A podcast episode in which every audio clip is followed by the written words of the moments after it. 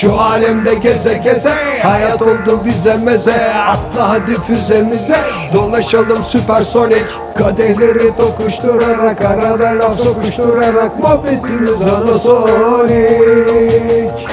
Anason, Anasonic, Anason, Anasonic, Anason, Anasonic, Anason, Anasonic.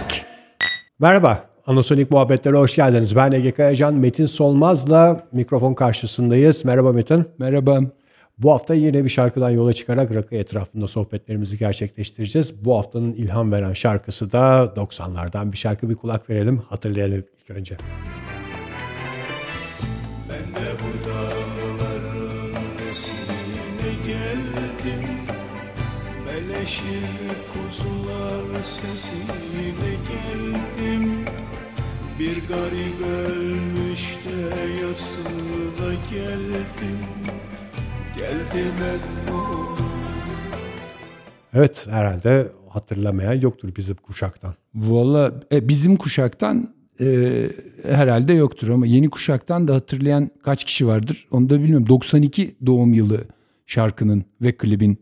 Yani 2000'lerde doğanlar belki şarkıyı duymuşlardır da o şarkının zamanında ne kadar hayatımıza nüfuz ettiğini bilmiyorlardır. Bir dönem bir şarkı çıktığında aylarca o şarkıdan bahsedilirdi. Şimdi öyle bir şey de kalmadı. Bir yenisi hemen çıkıyor çünkü. O şarkıyla yani o, o- ya o kadar çok çalıyordu ki şarkı o, o şarkıyla uyumuş bir sürü çocuk vardır. Ninni muamelesi bile görmüştür. Ağır ninniler travmatik.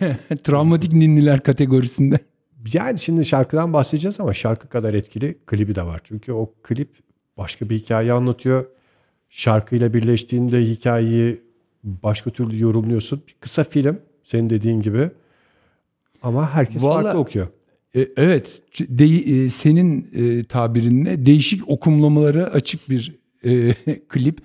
Bir kere başta viski var. Viski bardağında buzlar, viski on the rocks, havuz başında dönen bir güzel kız, bir tane saçma sapan alkış tutan plastik sandalyeye oturmuş bacak bacak üstüne atmış bir adam.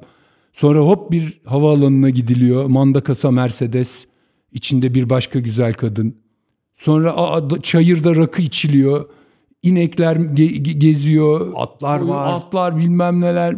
Bir de birebir böyle şeyde e, şarkıda geçen her şey var. E, Meleşir kuzular sesine dediğinde kuzuyu görüyorsun. Ben de bu dağların dediğinde. Dağları görsün. Zaten senin orada şey teorin de "Lan ben de bu dağların nesine geldim Allah kahretsin. Ben dinlerken hep onu düşündüm ya. Yani ama sonra senin anlattıklarınla e, oturuyor. Şimdi dinleyicilerimiz mesela bir taraftan da klibi açarlarsa YouTube'dan bunu yaparken lütfen podcast'ı kapatıp bir klibi açalım mı ondan sonra. Çünkü o podcast'ı kapatıp klibi seyrederlerse başka bir ruh haline gireceklerinden kolay kolay bize dönemezler geri. E, bir taraftan sessiz olarak oynatsınlar. O görüntüler e, bir hikayeyi anlatıyor. Sen bir şarkının sözleriyle anlat. Ben sonra kendi ruh halime göre neler hissettirdi onu bir anlatacağım uzun uzun. Yani şimdi ben bu klipten anlam çıkarmak için çok uğraştım. Çıkaramayıp okudum. yani başka anlam çıkarmış insanların çıkardığı anlamı bari taklit edeyim diye. Yine çok anlamadım. Ama hani okuduğumdan ve seyrettiğimden anladığım şey bir arkadaş köyden şehre gidiyor. Şehirde parayı buluyor. Plastik sandalyeye oturup yani şehirde parayı sonradan bulmuş birisi olarak zenginliği havuz başında tuhaf danslar yapan kadını saçma sapan alkışlamak olarak algılıyor. Bir de viski içiyor. Sonra bir gelin ölüyor, bir kadın ölüyor. Basıyor memleketine gidiyor ve orada bir çilingir sofrası kuruyor. Ve sonra dört kişi çok komik bir cenaze taşıyarak oraya geliyorlar. Yani böyle hani cenazenin yani şeyde tabutta bir şey olmadığı belli. Bunlar o kız arabada bekliyor, üzgün. Peşine takılıyor cenazenin, gidiyor. Deli mi bilmiyorum niye öyle yapıyor onu da anlamıyorum. Kız da Şebnem Dönmez bu arada böyle Şebnem Dönmez'in gençliği. Şebnem Dönmez'in Maşallahı olduğu çok, dönemler. Çok gençliği böyle makyajla büyütülmüş. Çok güzel tabii yine. Ama hani orada da bir Şebnem de bir acayip. Yani klipte herkes ve her şey çok acayip. Yani Şebnem Dönmez'i ben e, yakın zamanda gördüm. Yani klipten yıllar yıllar sonra hatta Şebnem Dönmez olarak tanıdığımızdan yıllar yıllar sonra gördüm. Hakikaten böyle e, belli bir yaşın yakıştığı ender kadınlardan bir tanesi. Hakikaten hani yaşlanmak bazılarına yakışıyor ya. Genelde erkekler için öyle. Kadınlarda çok şeyini görmezsin onun avantajını da. Hakikaten de o yılları çok güzel bir şekilde e, sahiplenmiş bir kadın. Ama bu klipte çok genç. Evet. Ve acıklı tarafı da şu çok genç ölmüş bir gelin şarkıda bahsediliyor. Diye düşünüyorsun. Benim kafamdaki hikaye şöyle. Senin anlattıklarına ben sonra yani ben o şey kısmını atlamışım. Bu adamın köyden çıkıp şehre gelip bir şekilde parayı bulma kısmını ben oturtamamıştım. Bu sen onu viskiyle şey yapıyorsun. Ee, sonra işte e, biraz üstüne konuşunca seninle biz Metin'le ara ara buluşup bu kliplerde ne anlattılar bize galiba falan diye böyle bir değerlendirme yapıyoruz. Şimdi bu adam e, köyden çıkıyor, şehre geliyor, parayı buluyor. Parayı bulmuş herkes gibi ilk yapacağı şey bana bir plastik sandalye bir de oynayacak bir kadın bulun falan diyor. Viskisini koyuyor. Bunu coşkulu coşkulu yaparken bir haber geliyor köyde birisi ölmüş diye. Ondan sonra köye döndüğünde artık işte manda kasayla dönüyor galiba köyüne. Evet. Ee, Daha doğrusu manda kasayla havaalanına gidiyor. Ondan sonra e, oradan köyüne dönüyor. Köyde cenazeye kap- katılıyor ve Manda kasayla havaalanına gitmiyor. Manda kasayla havaalanından iniyor olmalı ya. Manda kasanın içinde Şebnem oturuyor işte. Ama ben o Şebnem'in öldüğünden neredeyse eminim. Yani şimdi e, böyle Six Sense'in sonunu söyleyerek insanların keyfini kaçıran adam gibi olmayayım da Şebnem Dönmez klip boyunca ölü. Vay arkadaş. O Çok- klibin ara ara kısa görüntülerinde gördüğümüz küçük kız var ya onun büyümüş hali ve ölmüş hali. Benim anladığım kadarıyla teorim öyle. Ee, onun haberi geliyor. O Ferdi Tayfur da köyüne döndüğünde ya biz gerçek aşkı unuttuk. Havuz kenarında plastik sandalyede viski içerek oynattığımız kadına aşık olmuş gibi olduk ama benim gerçek aşkım buydu diye gerçekle yüzleşiyor ve bu yüzleşme sırasında yanında tek kişi var. Emmim oldu. Bu arada o zenginlik de gerçekten şöyle bir karikatür de yok mu orada? Yani e, şey e, Ferdi Tayfur o kadar hakikaten kalpten bir arabeskçi olmalı ki o kadar becerememiş ki o zenginliği. Yani hangi zengin plastik sandalyeye oturur?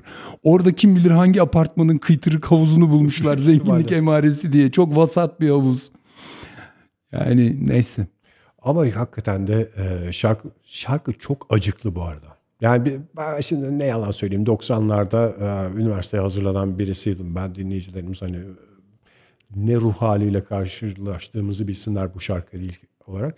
Üniversiteye hazırlanan birisiydim. İşte rock dinliyordum, şey dinliyordum falan. Bu klip çıktığında da herkes gibi benim çevremdekiler gibi güldüm. Evet Ege'ye zaten Spotify e, Emmoğlu yazdığında Amy Winehouse Bu demek istedim. mu demek istedin diyor. Yani şimdi güldüm. Alaycı bir şekilde yaklaştım. Ferdi Tayfur falan filan diyen bir adam 90'larda şarkının zirvede olduğu dönemlerde. Ama öyle bir şey ki işte bu şarkıyı alay etsen de şey yapsan da bir şekilde içten içe ezberliyorsun. Bütün kelimeleriyle.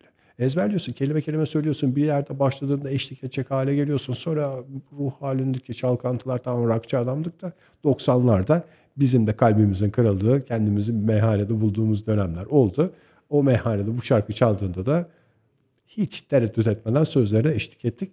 Ama eşlik ediyorsun, anlamıyorsun. Yani e, benim düşündüğüm ölen bir kadının arkasından yazılıyor. Sen bir şaire de hakimsin ama şey olarak. Evet evet Şemsi Belli e, şiiri bu daha uzunca bir şiir. Hakikaten çok hazin de bir şiir.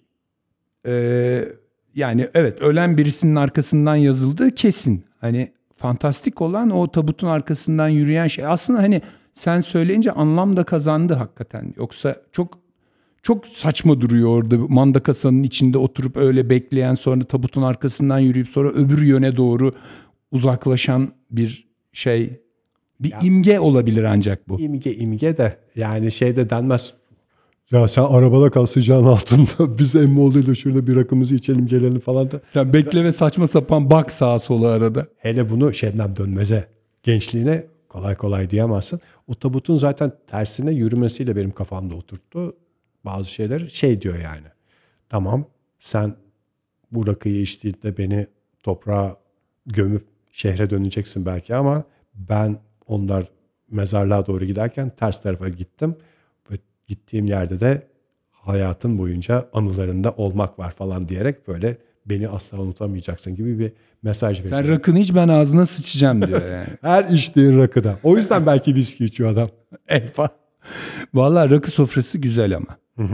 Allah için. Yani Ama tam orada şimdi- piknik ortamı. Emmoğlu emmoğluluğunu yapıyor yani. Şimdi bu adam cenaze için geliyor ya oraya. Gerçekten kasvetli bir şey. Hüzün var. Bir taraftan yıllar sonra e, niye ben buraya döndüm diye bakıyor. Kuzuların sesine mi geldi? Yok ya ona gelmemiştim. Meleşir Eşine kuzular değil. Koyunlar. Şey, Ha bir garip öldü de bununcasına gelmiş. Doğru ya falan diye hüzünlü bir haldeyken Emmoğlu diyor ki Ferdi senin moraller çok bozuk. Gel ben seni bir şeye çıkarayım. Dağlara çıkarayım. Dağların nesine geldiğimizi de orada göstereceğim diye bagajdan rakıyı çıkarıyor koyuyor. Emmo, Emmoğlu da abisi biliyorsun bu arada. Yani karşısında oturan gitar çalan. Abi müzisyen bir aile, aile demek. Bir Ferdi Tayfur'la ilgili ilginç bilgiler var ya. Bir hani hazır aileye girmişken Ferdi Tayfur'u biraz şey yapalım. Bir e, samimi bir şeye başladım. Ben hani söyledim 90'larda bu şarkının ilk çıktığı zamanlarda ne arabeske çok meraklıydım. Ne Ferdi Tayfur'a öyle bir ekstra hayranlığım vardı. Şarkının güzel olduğunu da yıllar sonra anladım. O dönem sadece popülerliğinden haberdardım. Güzelliğini şimdi biliyorum. Hatta şey esprisini de e, yapmıştım işte. Ferdi Tayfur niye piknikte gitar çalıyor falan filan. Yani bu, bu adamlar gitar mı çalardı? Hatta bir röportajda Ferdi Tayfur'a da bunu soruyorlardı. Niye? Ne çalmamız lazımdı? E, bağlama çalmaz mısınız siz arabeskçiler falan diye. E şarkıda bağlama yok demişti. Gerçi saz lafı bir geçiyor ya. Neyse.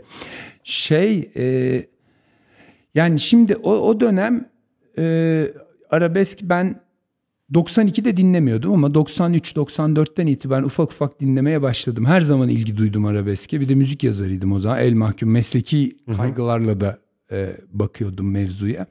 Ferdi Tayfur bir kere her zaman çok önemli birisi oldu Türkiye açısından. Çok popüler birisi oldu. Bir de yani bugün dönüp bakınca e, bu mahşerin dört atlısı hani arabeskin e, Kare ası. kare ası mı? Evet işte E, malum İbrahim Tatlıses, Orhan Gencebay, Müslüm Gürses e, ve Ferdi Tayfur. Şimdi bir kere bunların içerisinde İbrahim Tatlıses'i otomatikman eliyoruz. Yani Bu başka bir podcast konusu diye şey. onu, onu ha şunu söyleyelim. Bu, bunlar o zaman şimdi bunların hepsine baba diyorlar ama o zaman bir tek e, Orhan babaydı. Ferdi abiydi. E, Müslüm Gürses Müslüm'dü dümdüz bizim Müslüm. İbrahim Tatlıses İbrahim bile değildi. İbo'ydu. Yani böyle bir hiyerarşi vardı o zaman aralarında. Şimdi bugün geldiğimiz yerden baktığımızda İbo ocak dışı, ee, Orhan Gencebay asla baba muamelesi filan görmüyor. Müslüm Gürses doğrudan Müslüm baba. Ferdi de Ferdi baba. Şimdi böyle bu hani o Abilikten babalığa yaşı geliyor. A- evet abilikten Müslüm babalığa. Gürses'in bir ustalık dönemi de var. Hatta onun şarkısını da yapmıştı. Müslüm Baba olmadan önce bir usta diye de geçiyor galiba. Usta şarkısını yaptığı dönem mi? Bilmiyorum. Ben Müslüm Ama babalık Müslüm, Müslüm, usta doğmuş gibi sanki ya. Müslüm Gürses'e çok yakıştı babalık hikayesi. Filmi de güzel bu arada. Seyrettin mi bilmiyorum da. Se- seyrettim yani ben daha başka bir podcast'in konusu daha karışık e, şeyler, duygular Ben içerisinde. e, filmde en çok etkilendim. Ben Müslüm Gürses'in müzik eğitimi aldığını bilmiyordum. Yani e, iyi bir türkücü olduğunu da bilmiyordum. Onu filmde öğrendim. Aslında ben hep Müslüm Gürses'i arabeskçi olarak biliyordum ama arabesk dinlemediğim dönemde de Müslüm Gürses'in yeri bir ayrıydı. Onu da bir ayrı bir bölümde konuşalım Müslüm Gürses'i. Ama şimdi esas kahramanımız bu dörtlünün arasında her şey bir tarafa en yakışıklılarından bir tanesi Ferdi Tayfur'dan Hiç kuşkusuz çok yakışıklı ama en melül bakanı da o yani. Hani Allah için arabesk konusuna öyle hep bir şaşkın ifade yüzünde. Hep bir böyle melül bakış kafa bir, bir, bir miktar bir tarafa doğru eğik böyle bir türlü düz durmuyor Mazlumluk filan. var Bir mazlumluk var yani yapışık bir şekilde kendisine. E, rakamlardan konuşalım dediğimde bu bu şarkının Emmoğlu'nun bulunduğu albüm kaset daha doğrusu 5 milyon satmış. Yani 5 milyon satmış. Hani bu acayip bir rakam. Böyle bir rakamı bugün hiç kimse göremiyor. Hiçbir şeyle göremiyor. Yok mümkün değil. Ya Gülhane Parkı'nda verdiği konsere 200 bin kişi gitmiş. Yani 200 binle 5-6 stadyum dolusu insan bir tane konsere gitmiş. Yani bunlar anormal rakamlar. Günümüzün şeyleriyle bakarsak buna e, 200 bin tekil tıklama. Ki yani o hani tıklamadan daha fazlası. Koşa koşa gitmek. Koşa koşa gitme, sonuna kadar seyretme. Abi ilk filmi e, 76 12 milyon kişi izlemiş.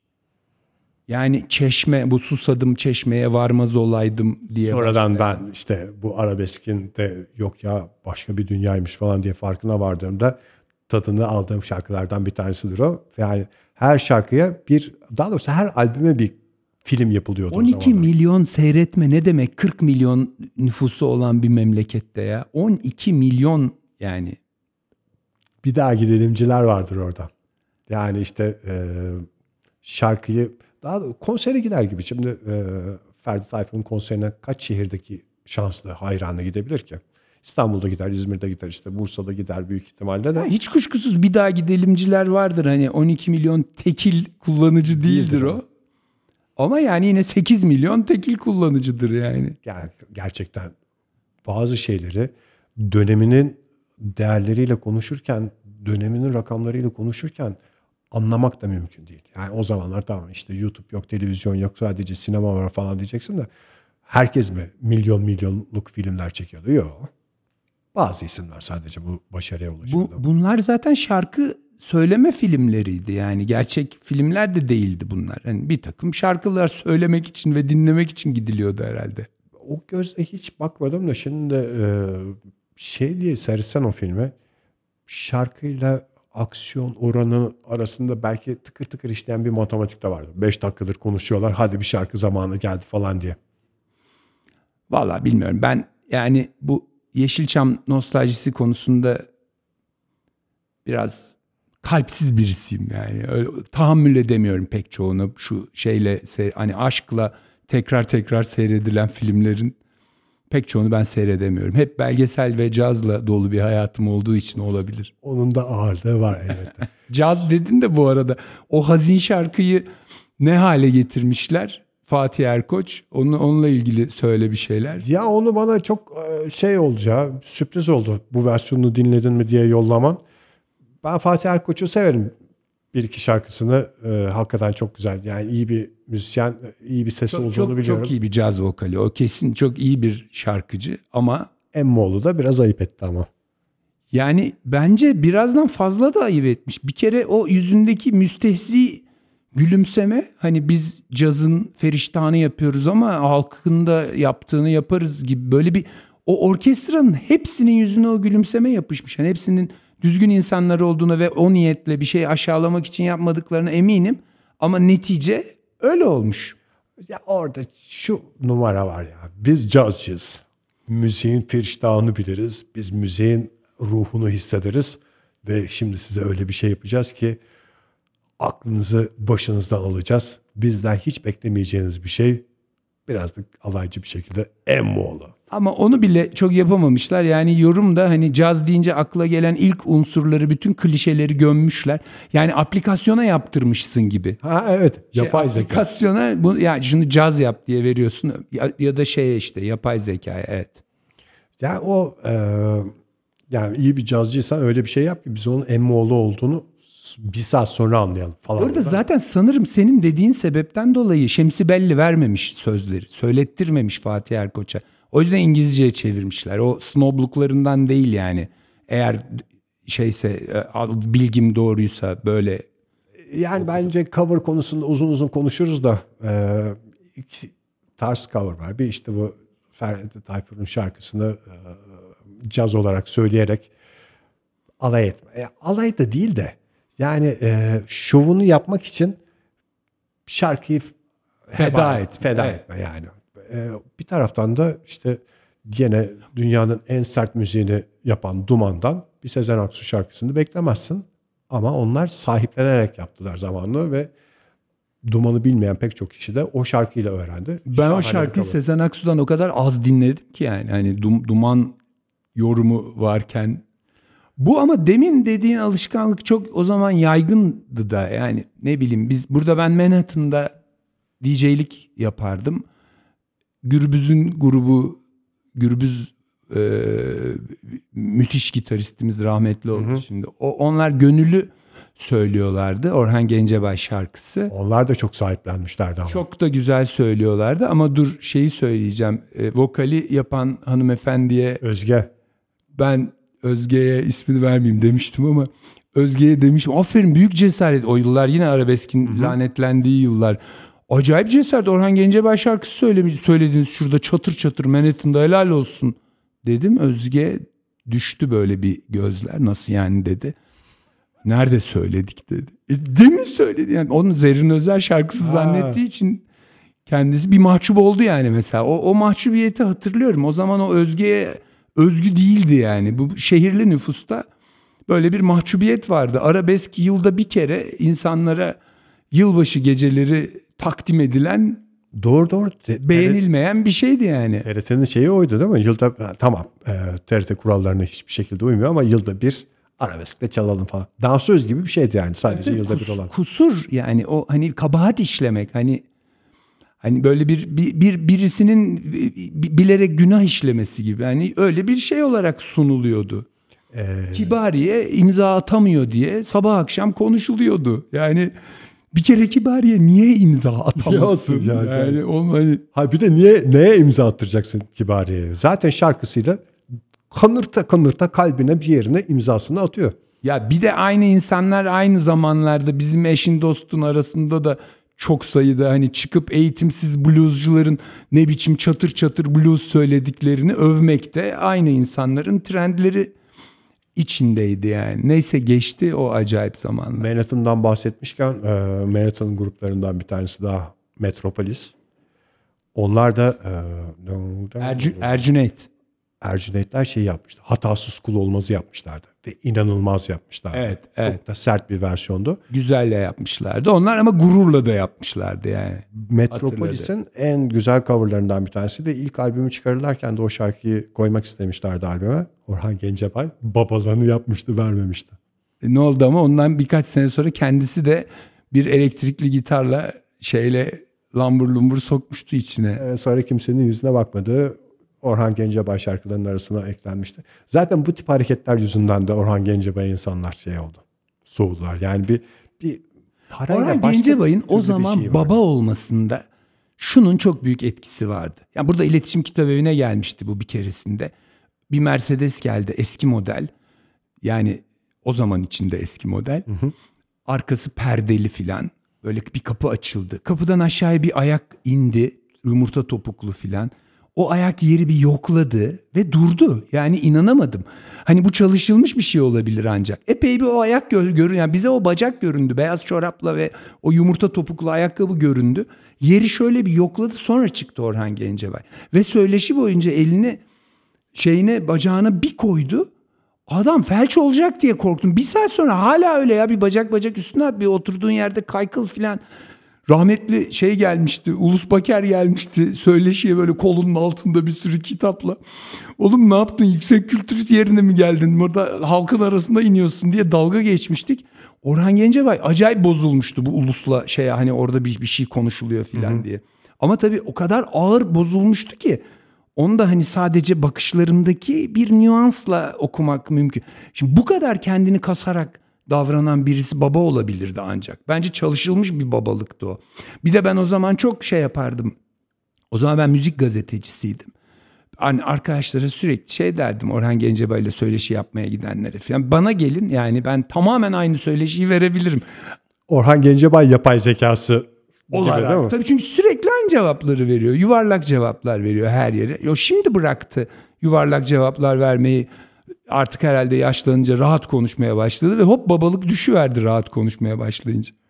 Müslüm Gürses'in şöyle bir şansı var galiba. Ee, bir efsane olmaya zaten en yakın oydu aralarında. Yani yaşamı biraz öyle. Şarkıları öyle bir duruşu öyle.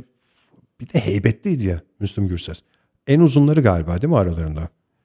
Galiba ama onun heybeti şeyinden yani herifin ya abi Boy bir- var, saç bir şey var. Her şeyle bir efsane oldu ve müzik dünyasında gerçekten kimsenin kolay kolay yapamayacağı bir şeyi yaptı. Bir başka Müslüme dönüştü. ve onu da sahiplendi. Valla o başka Müslüme dönüşmeden önce de babaydı. Bak şey çok yaygındır IMÇ'de efsane e, yani gerçek bir efsane olarak çok anlatılır. Bir şirket batacağı zaman Müslüm'ü çağırırlarmış. Müslüm gidermiş bak ben yine o yıllara döndüm Müslüm demeye başladım ön adıyla hiç ya hayatta öyle de Müslüm gidermiş oraya önüne konulan şarkıları şırak diye zaten onun stüdyoda durma zamanı biliyorsun şarkı boyu kadar. Öyle tekrar okumak filan öyle şeyler yok. Şarkı boyu kadar stüdyoda okurmuş, unuturmuş, gidermiş orada. O, o albüm tabii ki eşek yüküyle satarmış ve o şirket batmaktan kurtulurmuş. Asıl şirketi de Eleanor'du. Ben bunu şöyle öğrendim. Ya bu adam niye bu kadar çok albüm yapıyor? Yani kendi şirketi varken bir sürü yere daha yapıyor. Korsan mı bunlar? Ha yok yok değil onu çağırıyorlar yapıyor. Nasıl yani çağırıyorlar? Ya batacak olan onu çağırıyor o gidiyor okuyor yapıyor. Bundan büyük babalık mı var bu hayat? Gerçek babalık işte öyle oluyor hakikaten ya. Bir de şeyin de şahidiyim. Hakikaten yaptığı şarkıyı unutuyor. Bu Firuze'de şeyi sensiz olmazı söyledi ya Bülent Ortaçgil'in. Ezel anlattı. Ezel Akay anlattı. Sonradan Bülent Ortaçgil'i soruyorlar şeye Müslüm Gürses'e. O kim diyor. Ya şarkısını söyledin ya diyorlar. Ben mi diyor. Ona yani ve sonra hani konu uzamasın diye söylemişimdir filan diyor. Yani şarkıyı markayı da hatırlamıyor. Adamı hatırlamıyor. Hiçbir şey umurda değil zaten yani. Bu şey galiba işte e, müzik eğitimi almış olmayla ilgili. Daha doğrusu müzik eğitimi almak herkes de aynı şeyi yapıyor da müzisyen ruha sahip olma. Sadece iyi bir ses değil tam anlamıyla bir müzisyen ruh var onda. uzvu gibi onun yani zaten uzvu ama hani herhangi yani biz bizi bir şeyi tutarken yanlış tutmak diye bir şey var mı? Bardağı tutuyorsun, içiyorsun. Hiç elinden kayıp düşmesi çok seyrek olan bir şey. Onun da doğru tonda, doğru şekilde şarkı söylemek onun için o kadar doğal bir şey. Yani herif her seferinde baştan yaşıyor. Bitince de unutuyor ama. Yani bunu da çok anladı. Bu şey işte e, dediğini paramparçada hissediyorsun. Yani bir şarkıyı dinliyor ama onun tarzı olmayabilir ama O da mesela Teoman'dan bin kat daha iyi söylüyor. çünkü gerçekten parçalanıyor. Paramparça oluyor. Yani Teoman'ı biliyorsun ki o yapışacak bir yerden paramparça olmuş yani. Yani e, toparlar. Ama Müslüm Gürses parçalandığında paramparçada kırılma yani Teoman kırılıyorsa Müslüm yıkılıyor o şarkıda. Tam anlamıyla tuzla buz oluyor. Ferdi ne yapıyor? Ferdi onu söylese ne hissederdim diye düşünüyorum şimdi paramparçayı. O da yani Ferdi bir kere öyle bir müzisyen değil zaten. Yani onu başka türden bir parça. Yani daha böyle eh, daha türküye yakın, daha daha ne bileyim eğlenceye yakın filan bilmiyorum ben yani şimdi bir de bunların tarif etmesi de çok kolay. değil. bahsettiğimiz isimlerin bir eğlence tarafı da var. Ben mesela bu dördü arasında hani şu anda çok sempatiyle bakmadığımız bir isim ama şovmen kısmı da İbrahim Tatlıses'te herhalde. Zirvede. Abi ben yani onun onun şu zevzeklik kısmı diyebilirim. Canım. Ben ona- Ya, kamerayla yani gerçekten diyor. beğenmiyorum. Yani onun şovuna da katlanamıyorum ben. Yani ben e, çocukken bu fuarda konserine gitmiştim İbrahim Tatlıses'in. Ben bir, bu kadar kalabalığı bu kadar avucunun içine almış coştum. Çocuk halimle Yo yo bir kesin şeyler öyle yapıyor. Ben de ben de bir kere konserine gittim Hisar'da. Onda da kız arkadaşımın bir hastalığı vardı. Bir de bize böyle pro- davetiyeyle en öne filan oturmuşuz. Böyle bir hastalığı vardı. Bir şey yani her an hastaneye gitmemiz gerekebilir bir durum vardı. Konser başladı. İnanamadım o büyüye. Yani gerçekten herif büyüleyiciydi ve kendimden tiksindim. Şeyden İbrahim Tatlıses'ten etkilendim diye. Ve öyle ışıklar mışıklar sis bom. Bir de ne kadar güzel kadınlar filan. Yani hiç öyle bir audience da beklemiyordum ben. Hani öyle bir arabesk seyircisi filan da yoktu. Gayet şehirli bir hani Buena Vista Social Club çıksa da 3 aşağı 5 yukarı aynı audience olurdu belki. O sırada abi ilk şarkının yarısında filan benim kız arkadaşım fenalaştı. ben onu kucağıma aldım ve aklı yani ne olduğunu biliyorum. Paniğe kapılacak bir durum olmadığını da biliyorum. Yani beklediğimiz bir şey ama yani beklediğimiz bir şey dedim bu bir ay içinde bir zaman olacaktı bu. E, operasyon için de hazır her şey falan. Fakat benim kucağımda şey geliyor aklıma. Kız arkadaşım hali değil şimdi Allah'ım kameralar saldıracak. İbrahim Tatlıses fanı fenalaştı. bayıldı. Bayıldı. Şey ama o baygınlık seni İbrahim Tatlıses hayranı olmaktan kurtardı belki öyle düşüneceksin. Evet bir de düşünsene konserin sonunda İbrahim Fano böyle kafamda kırmızı İbo yazılı şeyle bantla çıkarmışım falan. Ya işte bu kafada bant falan bütün bu saydığımız isimlerin var ama jiletçi İbocu yok. Jiletçi Ferdi Tayfurcu yok. Yani Müslüm Gürses o yüzden paramparçada paramparça Senin oluyor. jiletçi arkadaşın oldu mu? Benim jiletçi arkadaşım arkadaşımın jiletçi olduğunu sonradan öğrendim. Çok başka bir şeymiş jilet. Yani Evet. ve de Benim yani eser miktarda jiletçi arkadaşım. ben şimdi Var. burada belki bir e, uyarıda bulunmamız gerekiyor dinleyicilerimiz için. Jilet sağlığa zararlıdır diye. Ve Benim zannettiğimden çok daha yaygın olduğunu ben askerde gördüm. Yani Ha evet bu tabii. kadar çok jilet bir hobi, bir kendini ifade ediş biçimi falan filan. Gene bir başka podcast'in konusu. Konusu Belki gibi. bir psikolog, e, psikiyatr şey konuğumuzla konuşmamız gereken bir şey. Müslüm Gürses'in hayranları arasında öyle bir şey. Biz hatta üniversitede şeyi hatırlıyorum ben ya. Bu magazin programlarını deli gibi dinliyorduk. bir adam da şey işte Müslüm Gürses konserlerinde niye bu kadar jilet atılıyor falan diye böyle bir araştırma yapıyorlar falan. Bu hayranlarını toplamışlar. Dört tane kadınlar da var aralarında böyle genç kızlar falan. Onlar da jilet atıyorlarmış falan. Bir tane de böyle hakikaten böyle insan içinde ilk defa kabul edilmiş gibi böyle iri bir adam var. Gözler bomboş bakıyor ve herkes normal eli cebinde duruyor falan böyle. Kızlar işte e, saçıyla oynuyor falan. Bu adama davul vermiş bir tane. Bunlar e, Müslüm Gürses hayranlarıyla konuşuyoruz falan diye. Siz niye böylesiniz konserden önce diyor. Adamın lafları yıllarca biz bunun tekrarını yaptığımızdan birebir aklımda hala şöyle. "Ee, biz konserden önce ap alıyoruz. Alkol apı. Ama Fransızca'da ha okunmaz. Alkol apı. Bu adam sonradan hep birlikte Müslüm Gürses şarkısı söylemeye başladılar. Şey gibi bakan, droid gibi bakan adam bir anda aynı frekansta buluştular. Adam davul çala çala Müslüm Gürses şarkısını söylediler. Aynı şarkıları söylüyorlar aslında dön dolaş. Aynı tarzda söylüyorlar falan da bir seste bir tını mıdır nedir bilmiyorum o şarkıyı buralara götürüyor. Ferdi Tayfur'u söylüyordun. Evet dediğin gibi Ferdi Tayfur'da biraz şey var. Neşe var galiba. O yakışıklılıkla ilgilidir büyük ihtimalle. Hayır bir de sanırım bu şimdi yani burada biz övüyor muyuz, gömüyor muyuz belli olmuyor gibi oluyor ama bir bütün olarak dinlendiğinde çıkacaktır herhalde ortaya. Sanırım içlerinde en normal hayatı olan da yani kasmadan gerçekten kendi gibi yaşayan filan da şey yani.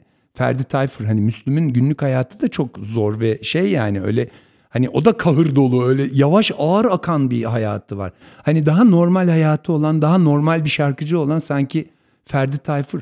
Orhan Gencebay'ın da ihtirası çok yani mesela telif hakları davasından çoluğun çocuğun peşinde MP3 indirenlerin peşinde koşturan az mahkemesi yok yani onun da. Hani bunların ya da İbrahim Tatlıses keza hani ne- ne- reputasyonunu nereden aldığı çok yerde en normallerinin bir yandan da Ferdi Tayfur olduğunu sanki. Evet, Normal ne bakınca- demekse o da ayrı bir tartışma da. bugüne kadar hiç vurulmadı. Ee, mesela o bile bir göstergedir yani. Ölümcül bir şey yaşamamış olması falan. E, hiç kuşkusuz. E, şeye e, şimdi Ferdi Tayfur'un rakı sofrasına dönelim. biraz. Es- esas zaten bizim ona girmemiz lazımdı Bir türlü giremiyoruz. şeyler. Bu piknikte rakı içme. Yani aslında klibi her tarafı bir her şeyi bir tarafa bırak. Bütün diğer sembolleri. Abi kardeş piknikte rakı içiyorlar. Abi de gitar çalıyor. Şimdi bir kere e, hani bu grunge akımında filan şeyler e, vardır ya ben bu hani punk e, punk olduktan sonra moda haline gelince özenle yırtılmış şeyler yani özenle e, salaş hale Yırtık getirilmiş. Gucci. Evet yırtık Gucci'ler özenle salaş hale getirilmiş mekanlar eskitilmiş bilmem neler filan oradaki çilingir sofrası biraz ona benziyor. Yani gazete kağıdının duruşunu hatırla böyle bir eciş bücüş üzerine koymuşlar rakıyı suyu ikisinin de kapağı açık açık havada yani ne bileyim ben zeytini böyle fışkırtmışlar masanın üstü. Yani böyle bir anormal özensizlik var. Şimdi rakı sofrası bir kere özensiz olmaz. Yani onu gazete kağıdının üzerine yapıyor olman da onun özensiz olduğu anlamına gelmez. Bana şey gibi geliyor ama ya. Yani cenazede çok kötü oldu Ferdi. Abi de bu dayanamıyor. Bu çok kötü oldu falan filan O diyerek. cenaze falan gitmedi ki cenaze oraya geldi. Ya orada işte abinin kaçırdığını görünce imam şey diyor. Yok ya sen cenazeye geldin bakıyorum rakı keyfi yapıyorsun diyerek bence Peşinden. cenazenin yolunu değiştirerek gıcıklığına şey yapıyor. Bunları buluyor. Uzun yoldan gömelim bunu. yani orada bir sahiciliğe uzaklık var. Ama şey çok güzel tabii o gitarı çalamayışı abisinin e, şeyin Ferdi Tayfur'un tek omzunda ceket öbür taraftan böyle omzu hafif hafif sallaya sallaya söyleyişi. Ama nihai olarak orada dağlar burada kuzular önünde çayır çimen yakışır yani bu şekilde açık havaya e, rakı ve orada tabii detay da kritik çay bardağı. Çay bardağından rakı içiyor. Bizim Murat Meriç'in kitabından öğrendiğime göre sonradan konuşmuş da bunu. Yani bizim orada rakı bardağı. Ne arar o lüks iştir çay bardağına konulur. İçilir herkes çay bardağından içer bunu mealinde e, bir şeyler söylemiş. Sever misin sen çay bardağından rakı içmeyi? Yani bir espri olarak.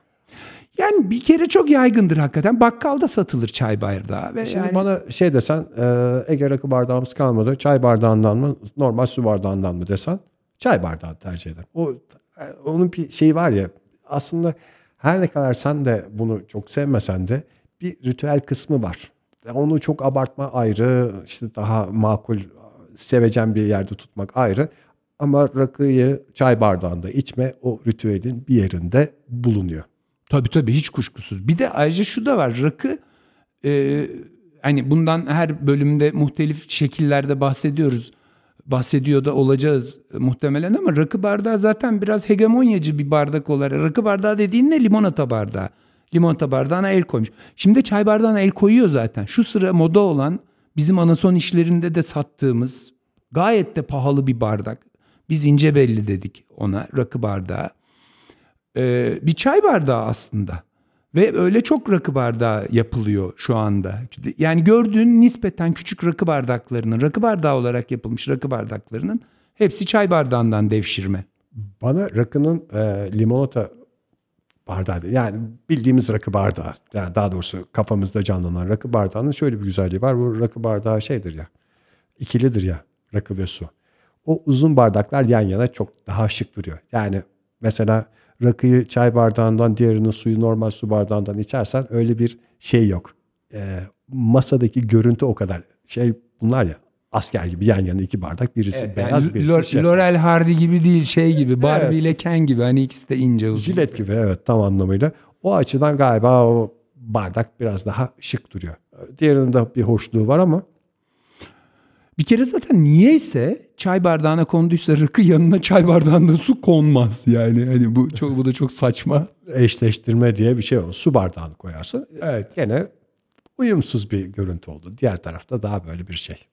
Ama bu hazırlık safhası dediğin şey tabii kritik piknikte hazırlık. Açık havada hazırlık daha da zor bir şey. Ya zaten açık havada kimin aklına gelir ki rakı içmek?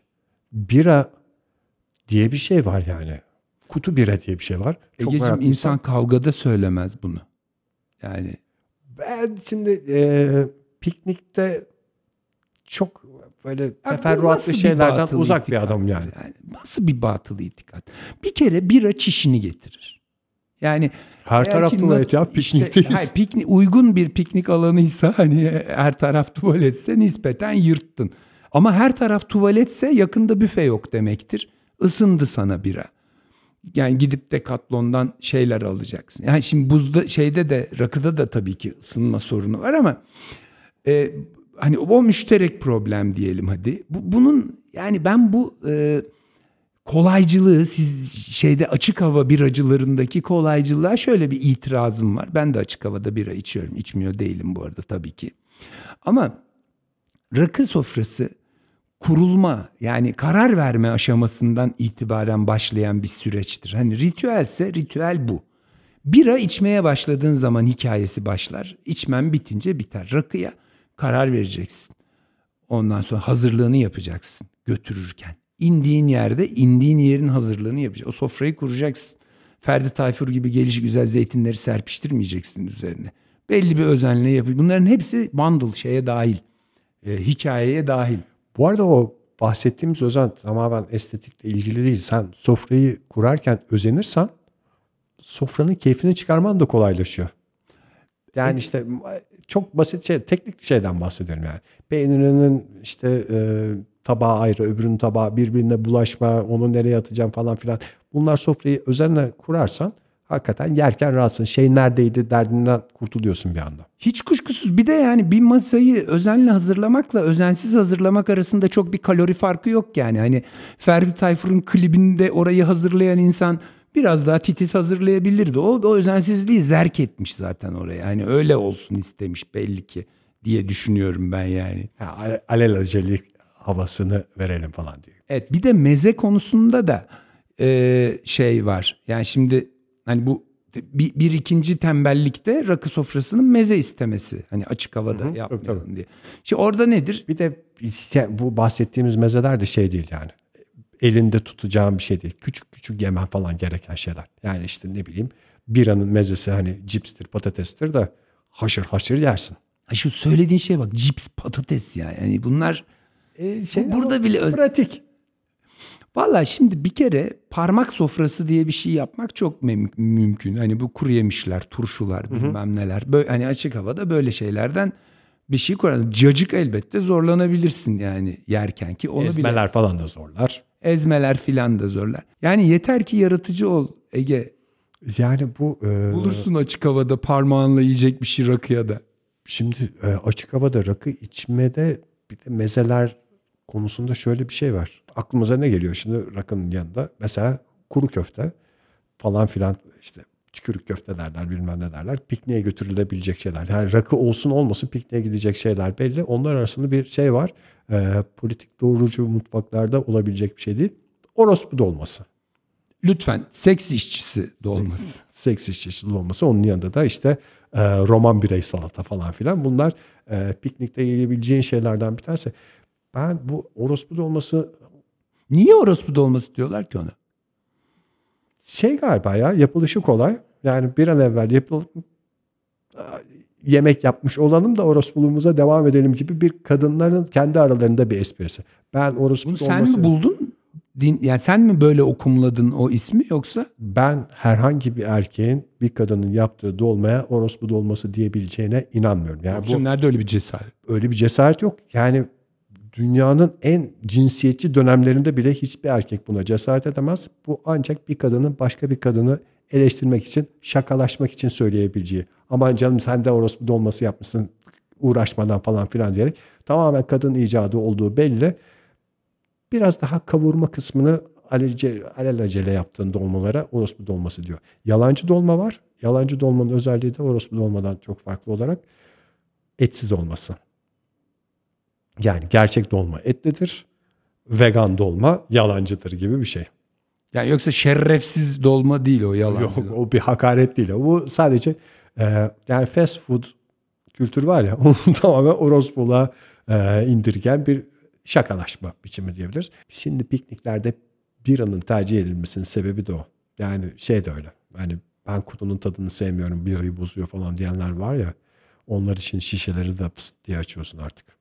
Niye bu kadar insanoğlu olarak açacaktan şeyiz yani uzak durmaya çalışıyoruz onu da anlamış değilim. Yani bir kere zaten e, ortalama bir bira içicisi herhangi bir şeyle o bira şişesini açar. Yani bir çakmakla, çatalla, bıçakla, taşla, başka bir pet şişeyle, başka bir birayla.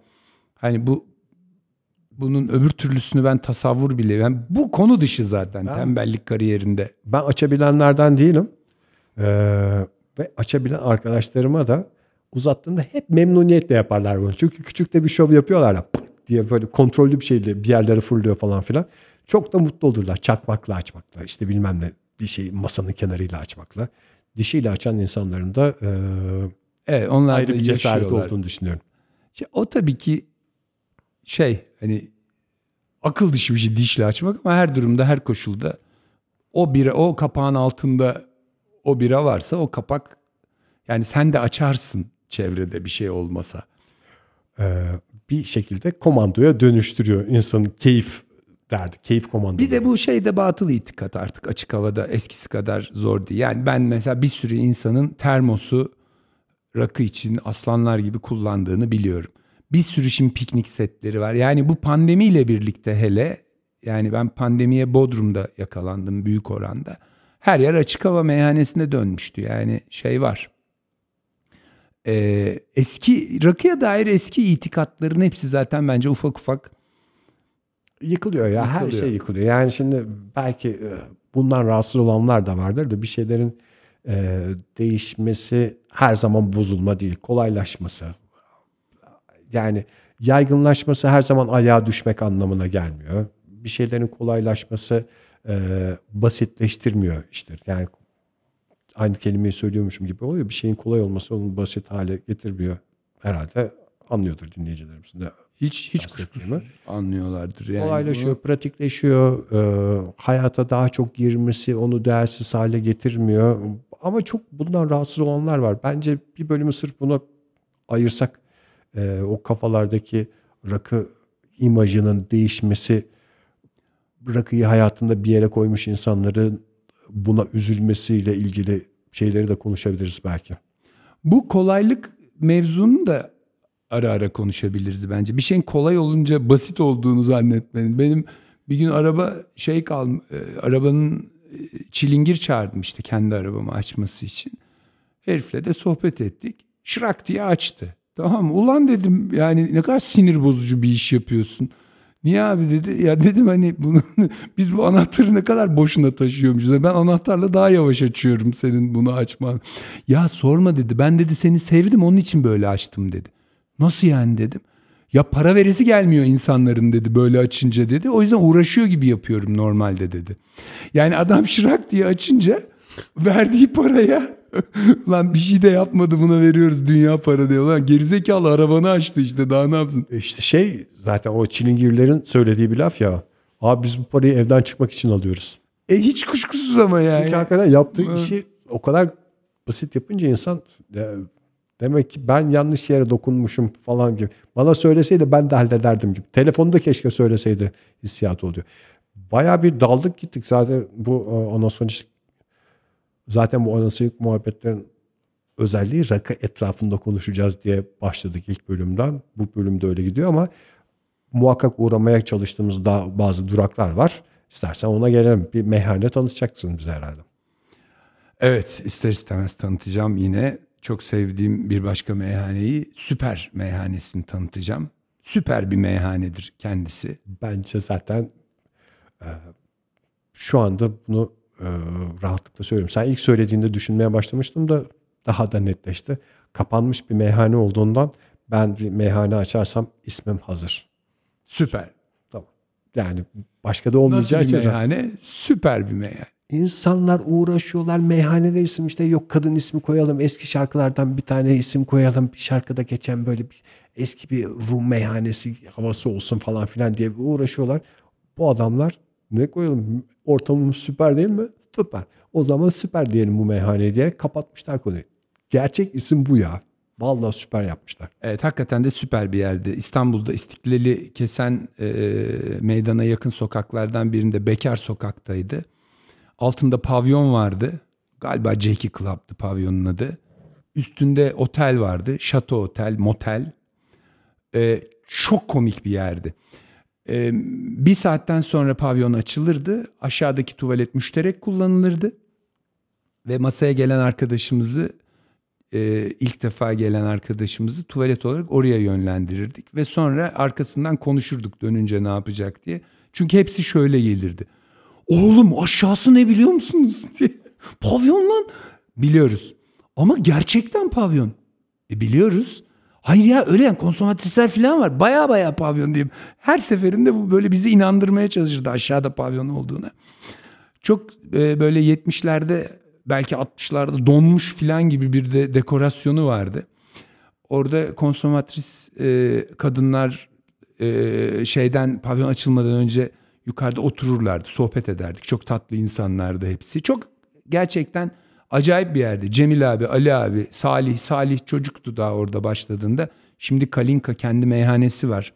Büyüdü, e, İspanyalara vesairelere gitti, dolaştı, gezdi, geldi. Kendi mekanını açtı. Süper'in en önemli özelliği her şey çok kötüydü. Muhabbet hariç. Yani İstanbul'un en kötü mezelerini yaparlardı eksik olmasınlar. Pisti yani bir hamam böceği istilası olurdu arada böyle aşağıdan sürüler ama biz yine her gün giderdik. Tabii deli olduğumuz için mi? Delilik mi, parasızlık mı? hepsi birden mi? Ama özlüyorduk. Yani bir de şey hani gazeteci mekanıydı. Parasız gazeteci mekanıydı. Muhabbet iyiydi. Bu şey e, salaş ama e, bir şeyi çok lezzetli olan restoranlar insanda bir fark uyandırıyor. Yani böyle bir kafanda bir yere oturtuyorsun. Bazen o lezzeti arttıran şey de oluyor salaşlık ama bazen de mekan desen salaş, servis desen rezalet, yemek desen hiçbir şeyin tadı yok. Ama o mekanlarda da işte bu dediğim muhabbet şey oluyor. Yani en e, yani hiç konuşacak konu bulmayan insanlar bile duvarlara leş gibi lan burası falan diye konuşacak konu buluyorlar işte. Sohbetin tıkandığı anda hamam böceği geçiyor. Yeni bir sohbet konusu açılıyor işte. Yemek yeri bu da mı rezalet ama bu da hiçbir şeye benzemiyor falan diye. İşte belki de galiba her şeyin rezil olması o tip yerlerde sohbeti canlı tutan şeylerden bir tanesi. Ama süper ismiyle gerçekten de hiçbir meyhanenin yanına yaklaşamayacağı bir yere çıkıyor benim gözümde. evet kesinlikle öyleydi özledim netekim Bence haddinden fazla müziğe daldık. Biraz rakının etrafında dolandık ve her şeyi bir tarafa süperi konuştuk. Süper meyhaneyi konuştuk. süper de bir bölüm oldu işte Şahane bir bölüm oldu. Tüm dinleyicilerimize çok teşekkür ediyoruz. Tüm dinleyicilerimizden bu podcast'i arkadaşlarına da dinletmelerine otursunlar. Artık rakılarını mı içiyorlar, kahvelerini mi içiyorlar, hiçbir şey içmeden belli bir yaştan sonra insanı en çok heyecanlandıran, içecek olan soda içerek mi e, dinlerler bilmiyoruz ama arkadaşlarına da tavsiye etsinler. Herkes kendi evinde tek başına dinleyerek arkadaşlarına sonradan anlatabilir. E, Anasonik muhabbetlere yeni dinleyiciler katma konusunda bize yardımcı olabilirler. Bir sonraki bölümde buluşma dileğiyle hoşçakalın. hoşçakalın Anason işlerinin katkılarıyla hazırlanan Anasonik muhabbetleri tüm podcast kanallarında dinleyebilirsiniz. Takip edip yeni bölümlerden anında haberdar olabilirsiniz. Yıldızlar vererek değerlendirip yorumlarınızı yazabilirsiniz. Twitter'dan bize ulaşmak isterseniz @egekayacan ve @metinsolmaz adreslerini kullanabilirsiniz. Hatta sesli mesajlarınızla önümüzdeki bölümlerde sohbetimize konuk olabilirsiniz. Anason İşleri Podcast